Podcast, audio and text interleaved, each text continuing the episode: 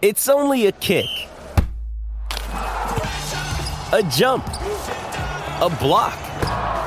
It's only a serve. It's only a tackle, a run. It's only for the fans. After all, it's only pressure. You got this. Adidas. Life's busy. Take this deck. There's heaps to do on it, like um, polishing off this wine. That's tough.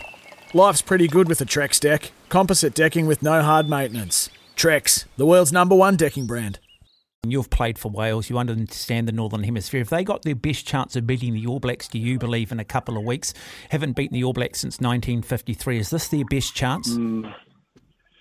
Oh, look, it's a it's a bit of a hoodoo, and and I'm not sure that, that it'll be knocked on the head because the the hard thing is, um, the All Blacks um, have been playing up till recently. I think it, the last game was about a month ago, whereas Wales haven't.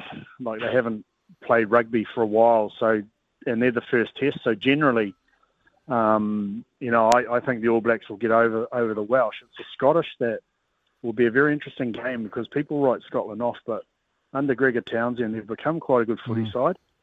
Um, you know, whether they have the strength up front to to um, allow it to free their backs, because Gregor Townsend was a fantastic running ball footy player, and you see that in Scotland, but they've got to get the front um, foot. So that Scottish game is going to be a very interesting one. And then England, um, well, we know what England hmm. brings. So are we going to be, are we going to match that and get through them? So uh, I'm really looking forward to this tour to see, you know, the outcome of, of the games. But look, I'd love my, my whole Welsh boys to get over them, but I can't see it.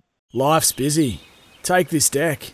There's heaps to do on it, like um, polishing off this wine. That's tough. Life's pretty good with a Trex deck. Composite decking with no hard maintenance. Trex, the world's number one decking brand.